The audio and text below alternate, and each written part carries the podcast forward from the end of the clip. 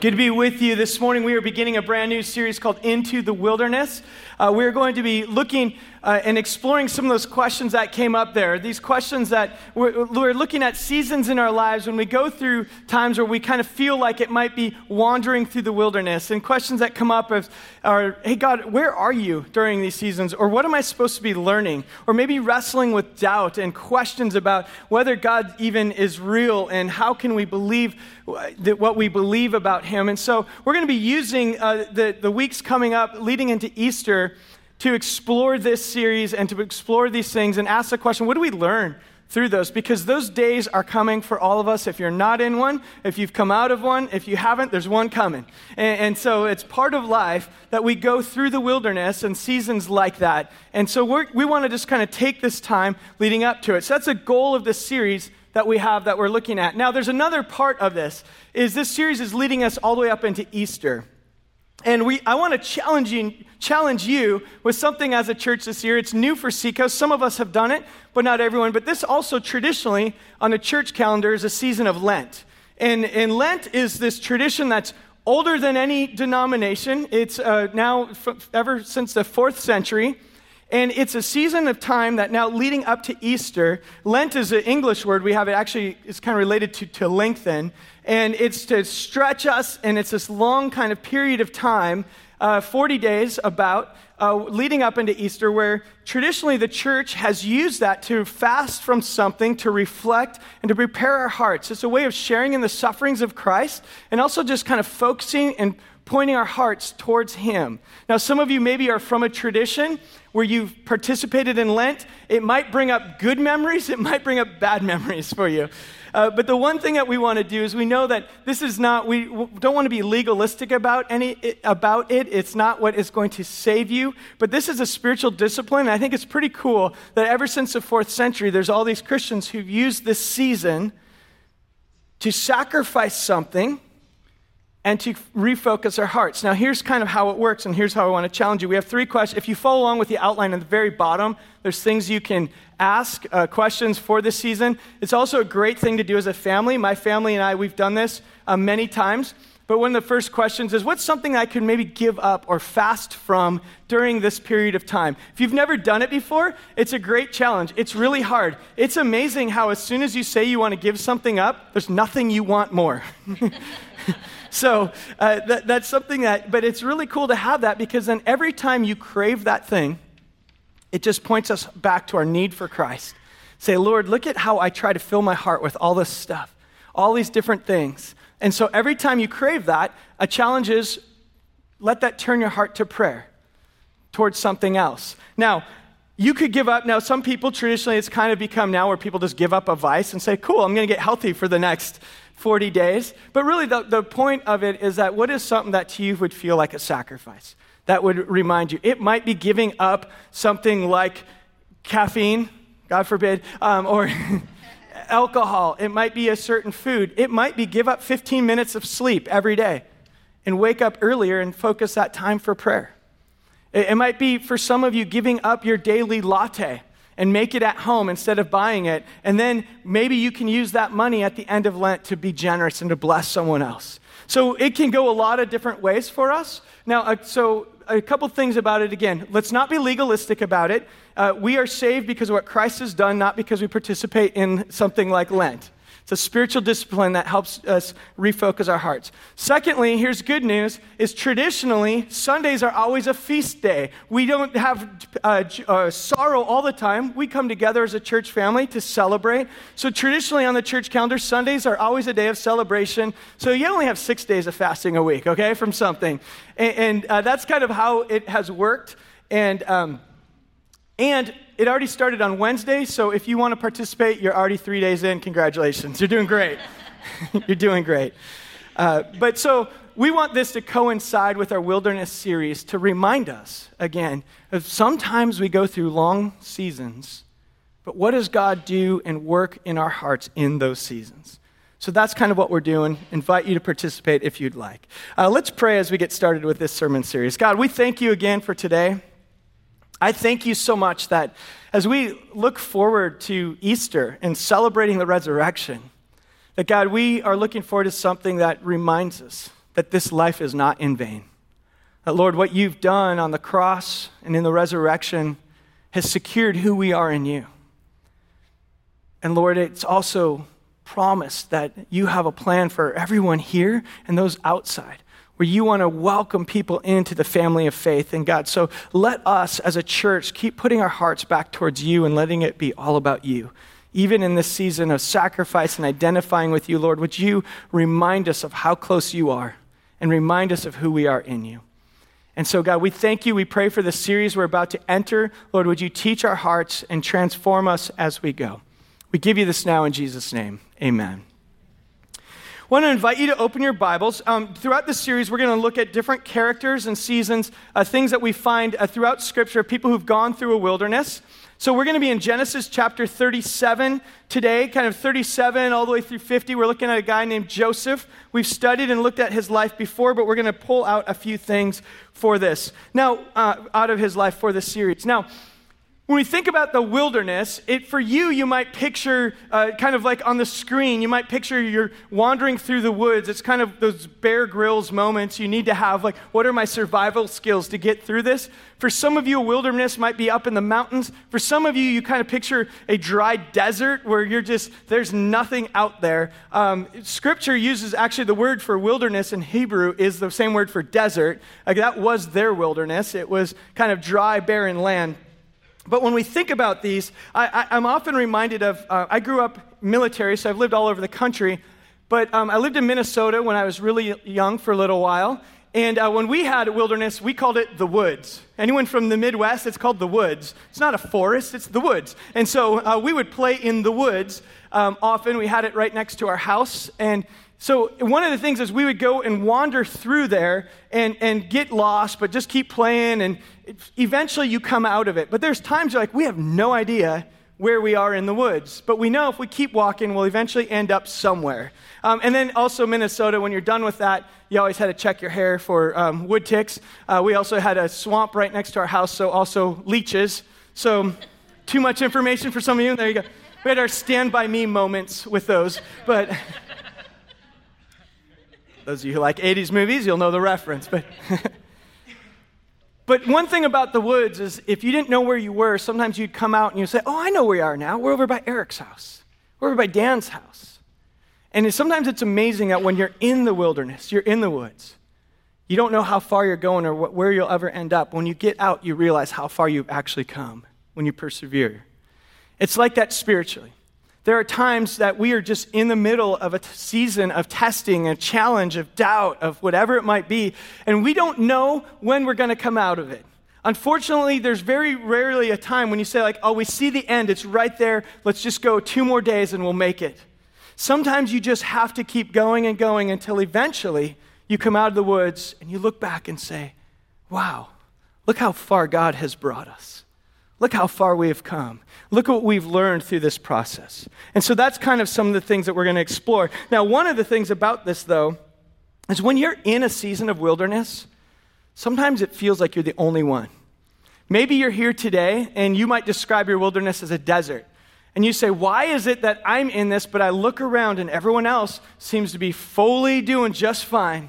I'm in a season of dry period and everyone else is just flourishing, the Spirit of God is moving in their lives, and here I am.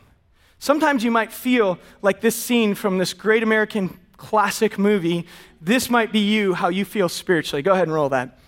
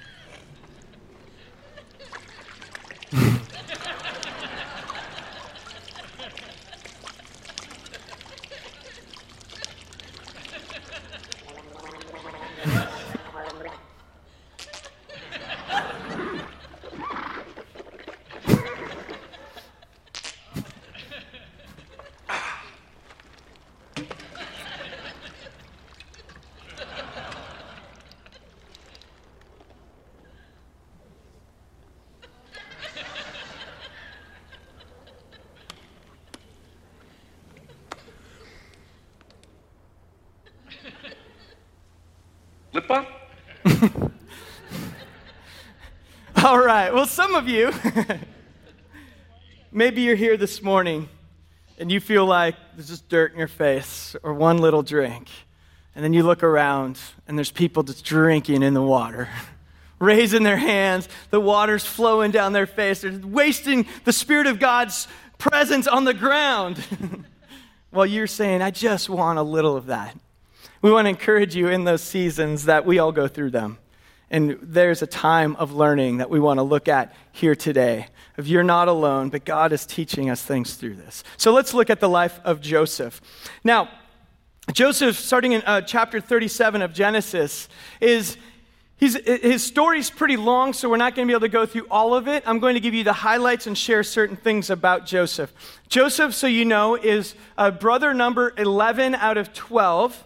Uh, it starts off, and we see that Joseph receives this dream from God, this revelation from God, that God had a plan for him, that he one day would be rising up and, and, would be a leader somewhere, and even his brothers, his mom and dad would bow to him, but God was going to use his leadership for something significant. That was a dream that was revealed to him by God. So that was kind of how he starts off this narrative. Now, you could imagine if you are one of the older 10 brothers and you hear your little brother tell you that, it doesn't always go over well. So we find here in chapter 37, uh, pack, picking it up all the way in chapter or verse 22, the brothers are hanging out in the desert, in the wilderness, and they see Joseph coming to him. And in chapter or verse 22 of chapter 37, Reuben, one of the brothers, says, uh, or they came up with an idea. They say, when Joseph comes, let's go ahead and kill him. So that's an extreme response. But in verse 22, Reuben says, Hey, uh, let's not uh, shed no blood, throw him into a pit in the wilderness, but let's not lay our hands on him. And, and Reuben said that, that he might rescue them out of their hands later and restore them. So it came about when Joseph reached his brothers, they stripped him of his tunic, and they took him and threw him into the pit, and that pit was empty. There was no water in it. Verse 25. Then they sat down to eat a meal. Isn't that great? Isn't that just like, that's just like older brothers, is it not? They throw him into a pit, and then they say, I'm kind of hungry. Let's have lunch. so they sit down and they start having a meal while he's sitting down there in the pit, probably saying, Not funny, guys. Not funny. You can let me out at any moment. And they raised their eyes, and behold, a caravan of Ishmaelites was coming down from the Gilead, and they had their camels with them. Jump to verse 26. Judah said to his brothers, What profit is it for us to kill our brother and cover up his blood. Come, let's sell him to the Ishmaelites. Let's not lay our hands on him, for he is our brother, our own flesh. I mean, come on, we shouldn't kill him. He's our brother. Let's sell him. and so they sell him to the Ishmaelites for 20 shekels of silver, and they brought him down to Egypt. Fast forward all the way down to verse 36. Meanwhile, as the Midianites arrived in Egypt, they sold Joseph to Potiphar Pharaoh's officer, the captain of the bodyguard. So here we are right now in chapter 37. Joseph believes that God has called him to something great. He's anointed him and said, You're going to be a leader over your people. You're, I'm going to use you to preserve the nation. So that's his identity. That's what he knows. Now he's sold into slavery, and now he is working in the captain of the bodyguard for Pharaoh down in Egypt. This feels like a wilderness moment in Joseph's life. Literally and figuratively, he now is saying, God, what are you up to? Was I wrong? Was my dream wrong? But we learned some important lessons from Joseph's life here, and I want to show them to you. First one is this what we learn is a change of circumstances does not mean a change in identity or a new identity. Just because your circumstances change, it doesn't mean that now your identity has changed. Now, definitely, I'm sorry, uh, definitely, if we are people who go through things, we are transformed by that. That shapes kind of how we live and who we are. But your core identity is not changed by your circumstances. And in this case, Joseph's identity was as a child of God. He was one of the Israelites, and he had, and God had called him to live a certain way. The people of Israel were called to represent God to other nations, to be a blessing to all nations. That doesn't change based on your circumstances. For us, for you, and for me today, as if we have given our lives to Christ, that we are sons and daughters of God. That is who we are because of what Christ has done. We are in Christ. That's what's true of you. And when your circumstances change, that identity doesn't change. But it's very easy for us to identify with circumstances, and here's what I mean. For some of you, maybe you identify and say, My identity, I am a single adult. That's who I am. And I happen to follow Christ. Or maybe I'm married with kids and that's who I am and I follow Christ. I'm a successful business person. That's who I am and I follow Christ. And we switch things around when the truth is no, you are a child of God. You are in Christ and you might happen to be single. You might happen to be married. Even the sin in your life, the struggles you have, that's not what defines you. Let's think of ourselves not as sinners who are saved by Jesus. That's true. But here's a better way to think of it you are a saint who sins. Your identity is what Christ has made you. So you not, your circumstance isn't what defines you. You tracking with that? Understand that? You are a saint. Turn to the person next to you and say, I am a saint. Tell them right now. That's right. I, I love seeing some of you kids look at your parents. I'm a saint. Just, the pastor said it, let it be known. That is who you are. You might be a saint who happens to also be an alcoholic and you struggle with that. That might be true, but your identity is you are a saint. You are in Christ. You might be a saint who struggles and wrestles with your sexual identity. That identity is not who you are. In Christ is who you are, and you have your other things that you're wrestling through in your life. And, and we often mix these and we put circumstances as a thing that defines us. What Joseph, what we see is his circumstances changed, but his identity remained secure. We find this in 2 Corinthians chapter 5, verse 16 and following Paul's writing. He's talking about this very idea, and he says this From now on, we recognize no one according to the flesh, even though we've known Christ according to our flesh, according to our old selves, he's talking about. Yet now we know we don't know him this way any longer. Therefore, if anyone is in Christ, he is a new creation. The old has passed and the new things have come. All these things are from God who reconciled us to himself through Christ and gave us the ministry of reconciliation. Here's your identity. You are in Christ, and now you are invited to be a part of what Jesus is doing in bringing others into that same identity in him. We're now invited to participate with Christ and helping others know about his life and to experience this love. That's why we say here, we exist to help people discover life in Christ. That is our core, why we exist. Because Christ has given us life, and we want it for others. That's what's true of us. Your circumstances, what you are going through, shape you, but it doesn't change you. You are in Christ. We see that in this time of the wilderness. It is so easy sometimes in the wilderness to feel like that is what defines us. So difficult to, under, to really believe this identity. So we need to remind ourselves time and time again. We see that Joseph here, because he understood his identity, we found that instead of learning to mistrust others, which I don't know about you, but if my brother sold me into slavery and now I'm here as a servant in Egypt, I would kind of not trust people that much. But we find throughout Joseph's life, he learned to forgive. Did he learn to forgive because his circumstances made that easy? No. It's because he understood who he was as a follower of the Creator God. He gets to the wilderness. Identity did not change. So he starts off his narrative, he was abandoned. Let's look at the next part of his life. Now he's serving as the ca- uh, in the house of the captain of the bodyguard for Pharaoh. And we find here in chapter 39, now go over to chapter 39.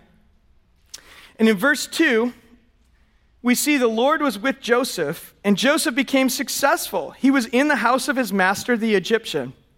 Now, his master saw that the Lord was with Joseph, and how the Lord caused all that he did to prosper in his hand.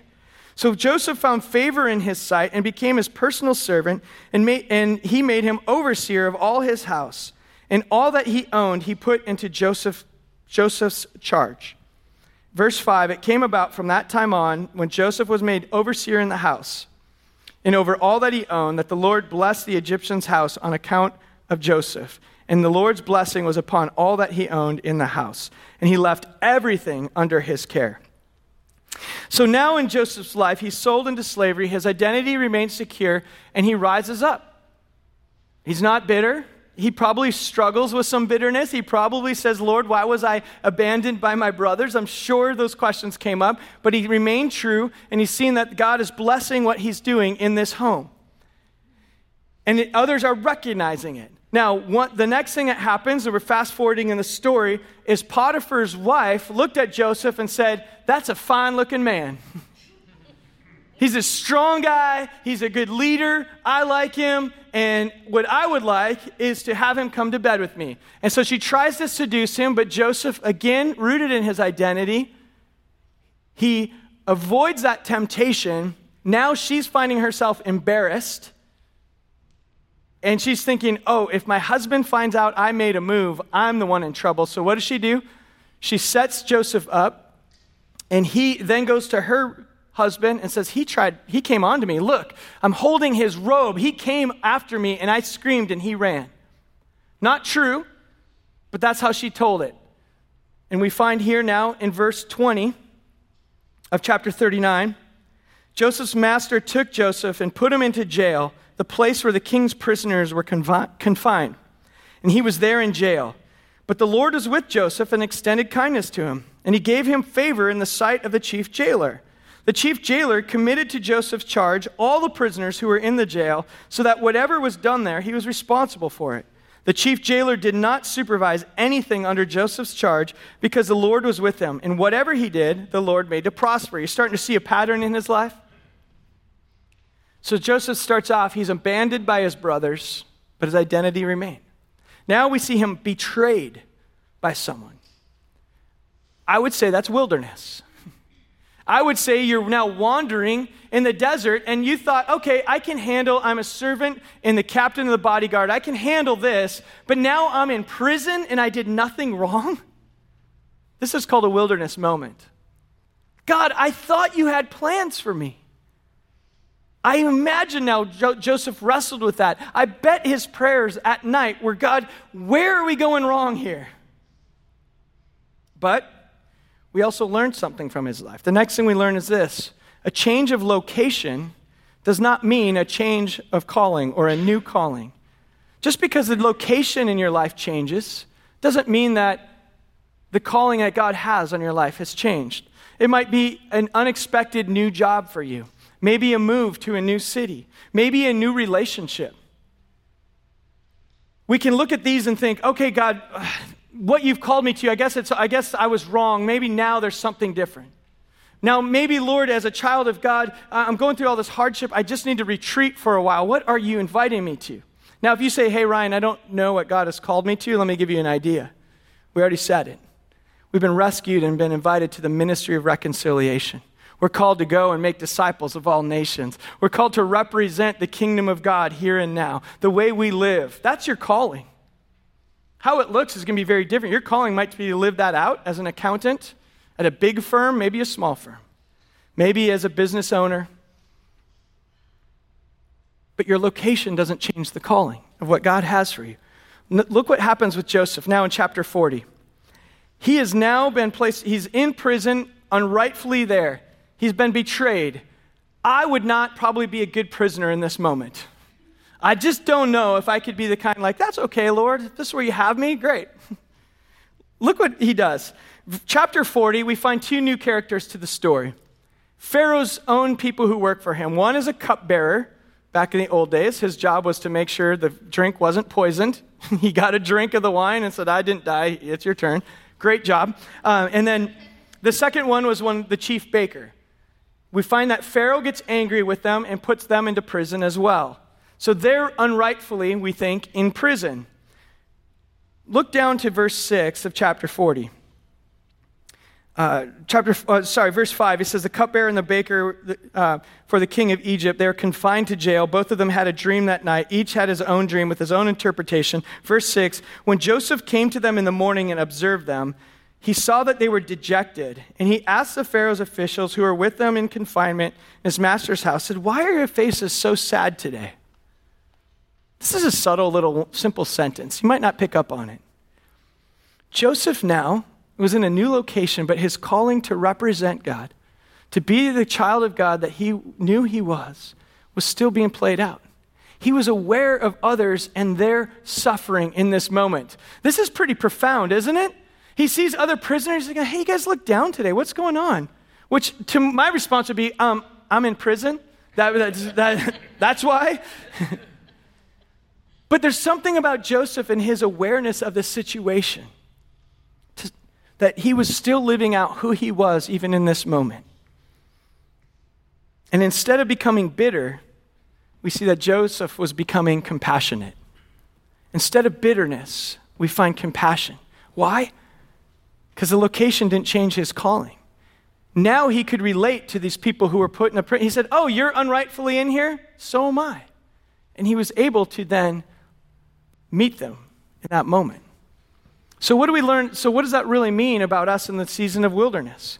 God might just be using that season in your life to expand your idea and to be more aware of others and other circumstances. I remember for my family, we were living um, in the Middle East and when we were living there, I was studying at Hebrew University, and the goal was most likely going towards PhD, so that um, I had this hope of maybe one day teaching in universities, and my ministry could be to college students and all of that. I realized I had three kids. That was very hard to study and get a PhD with three kids. I probably missed that window. And so um, we decided to the next um, easiest thing, and we came back to the States and planted a church. And, and so, and, and we had really good timing. It was 2008. Um, if any of you remember 2008, fantastic time to start a nonprofit or an organization. so I came back and we were planting a church, and part of it was I was going to be bivocational. So many of you know the story. I worked in management, um, in retail, bringing coffee to the people of the world. That was my new location, but not my new calling. But it was really hard at first to not mix the two because the questions that often came up was, Lord, why am I in this location? This doesn't seem like a good place to be. And every morning when I put on my green clerical robe at four in the morning, I thought, Lord, certainly you had different plans for me than this. And the location started bothering me. And then in time, one thing I realized that I didn't realize before was that in this location for this season of my life, there were people who came to me who would never show up at a church. There are people who came to me every single day who didn't have any pastors in their life or anyone who really cared. And it was 2008, and there was a little greater need for people to have some comfort and encouragement. And what happened is I started asking people how their day, how they're doing. I was praying with people about the cancer they're going through, the houses they were losing, the jobs that they had changing. I would have people crying while they received their skinny vanilla latte every morning. I kid you not. They'd be in line, like, I'm really sorry. I'm like, no, I, I hope it's a good drink. Uh, But it took me a while to realize that the location wasn't the issue. My calling hadn't changed. That I was a son of God, called to bring the kingdom of God here and now. And whether it was in retail or in a church or in a university, that didn't matter. It didn't change who I really fundamentally was and what God was inviting me to. Sometimes when we're in that season of wilderness, it feels like, God, I'll just wait till I get out of this and then I'll figure out what you want from me. But it might just be that you're in where you are because he has something for you, and I believe he does. Joseph didn't allow the location to change his calling. Phrase maybe you've heard us say before, but I love is sometimes in the wilderness, your misery becomes your ministry. The thing that you are going through is uniquely setting you up to walk with someone else through that very same thing that others couldn't possibly understand. The location doesn't change the calling. Joseph's story goes on into the last part, part, point for us here today. He interprets this dream of the cupbearer and of the baker. And he says, Hey, when these dreams come true, make sure you tell Pharaoh about me and, and get me out of here. He still wanted to get out of the location, which is another side note. It's okay to not want to be in the wilderness, okay? It's okay to not want to be in there. And he says, Remember me. And they said, Of course we'll remember you. Look at the last verse of chapter 40. The dreams came true just as Joseph said. The cupbearer was restored to his position. Verse 23 Yet the cupbearer did not remember Joseph, but forgot him. Are you kidding me? he's abandoned by his brothers, he's betrayed by Potiphar's wife, and now he's forgotten by his fellow prisoner. Of all people, you'll remember me, right? Oh, I, I just totally forgot. Sorry. we find out that he forgot him for two years. Again, I don't know how long your wilderness is going to last. Sometimes it lasts a lot longer than we could ever want it to. Two more years in prison. And every time he probably heard about the cupbearer, don't you think he was like, cupbearer? and then we find in chapter 41, Pharaoh has a dream. In Pharaoh's dream, he's frustrated, he's angry. He's thinking, I don't know what this means. He's trying to figure it out. And then we find in verse, uh, chapter 41, chapter, or verse 11. Actually, let's go back to verse 9. Then the cupbearer spoke to Pharaoh and said this I would make mention today of uh, my own offenses. Just don't get mad at me. But Pharaoh was furious with his servants. He put me in confinement in the house of the captain of the bodyguard, both me and the chief baker. We had a dream the same night, and each of us dreamed according to the interpretation of his own dream. Now, a Hebrew youth was with us in there, a servant of the captain of the bodyguard. We related the dream to him. He interpreted our dreams, each to us. To each one, he said, he interpreted to our own dreams. And just as he said it, so it happened, he restored me to my office. But the baker got hung. That's a different part of the story. So, verse 14 Pharaoh sent and called for Joseph. I think, and finally, Joseph is restored, not just restored, but he's elevated to being second in command of Egypt. The story goes on, and the, his original dream comes true when his brothers and his parents bow down before him, and he has this great authority over all of Egypt. It's extending to the ancient Near East he finally got to where God was leading him. But he was in the wilderness for quite a while. The last thing that we say, see here after he was forgotten that a change of your roadmap does not mean a new destination. See, Joseph had this destination laid out for him. God had a plan for him. I believe God has a plan for how he wants to use your life. It, I don't know what that looks like for you. You might not know yet either. I've never had the privilege that Joseph had of having this clear dream where God said, okay, here's exactly what's going to happen. That would be awesome. That hasn't happened for me. But I know that God has something in my life that where I'm at now and perhaps even where I will be in 20 years from now. But how we get there, sometimes when we see those little changes of direction, we think, okay, maybe God has changed his mind. And a change of the roadmap doesn't change the destination. We tend to want to live our lives on the five with no traffic going where we want to go. Do we not? Yes. I mean, okay, where do we need to get? We're going there. There's no traffic. I'm on the freeway. All the cops are at home today. Great. That's just, this is, this is how we want to live our lives. Get us where we're going. And then as soon as we get to that sign that says, oh, detour ahead, and as soon as your Waze map starts sending you through other people's neighborhoods and through parking lots, and you start thinking, where are you leading me? The, de- the roadmap might change, but the destination doesn't. And many of us never get to meet Pharaoh because we give up when the roadmap changes. Some of you get frustrated in the wilderness as I do. And some of you are just on the edge of saying, God, maybe it's time to give up because this doesn't seem like the path that I thought you'd have me on. This doesn't quite make sense what my kids are going through.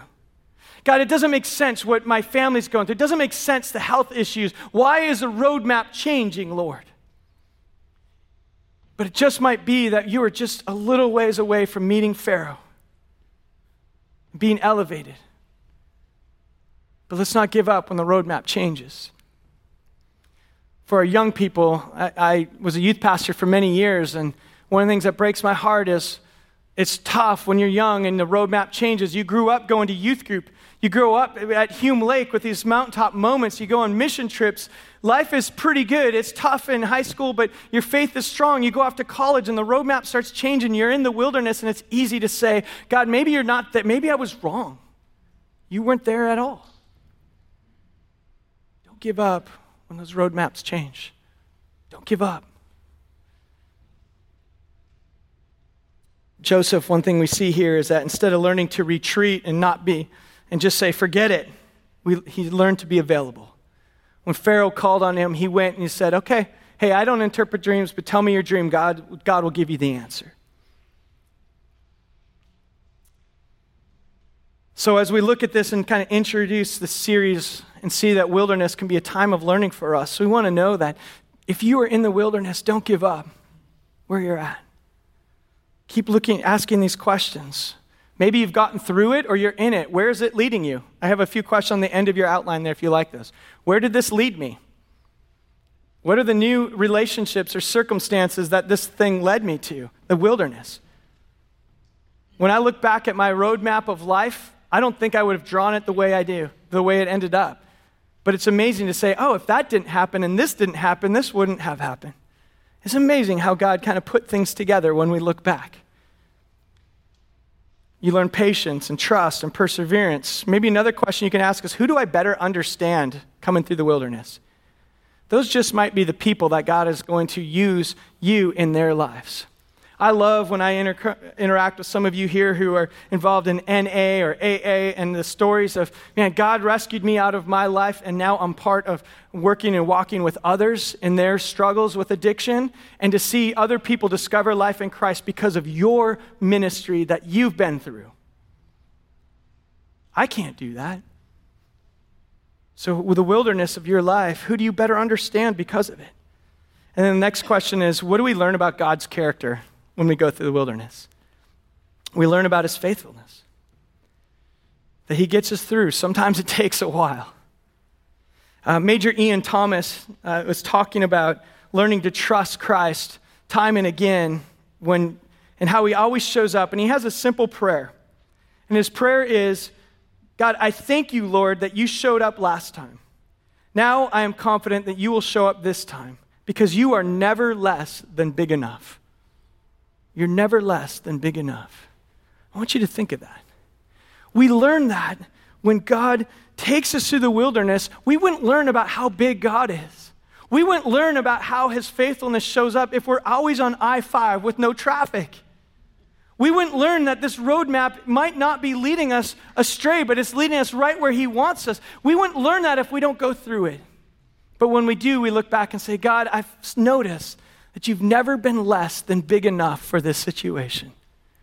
Somehow. And I want to encourage you if you're here today saying, it doesn't feel like God's big enough right now. I want to encourage you to reach out, to walk with some people who will love you, pray with you, and just sit with you in the journey. We believe there's hope for whatever situation you're in, but it might take a minute. And we don't want you to go through that alone, because that's a really hard thing to do. We want to be people who believe that God is never less than big enough.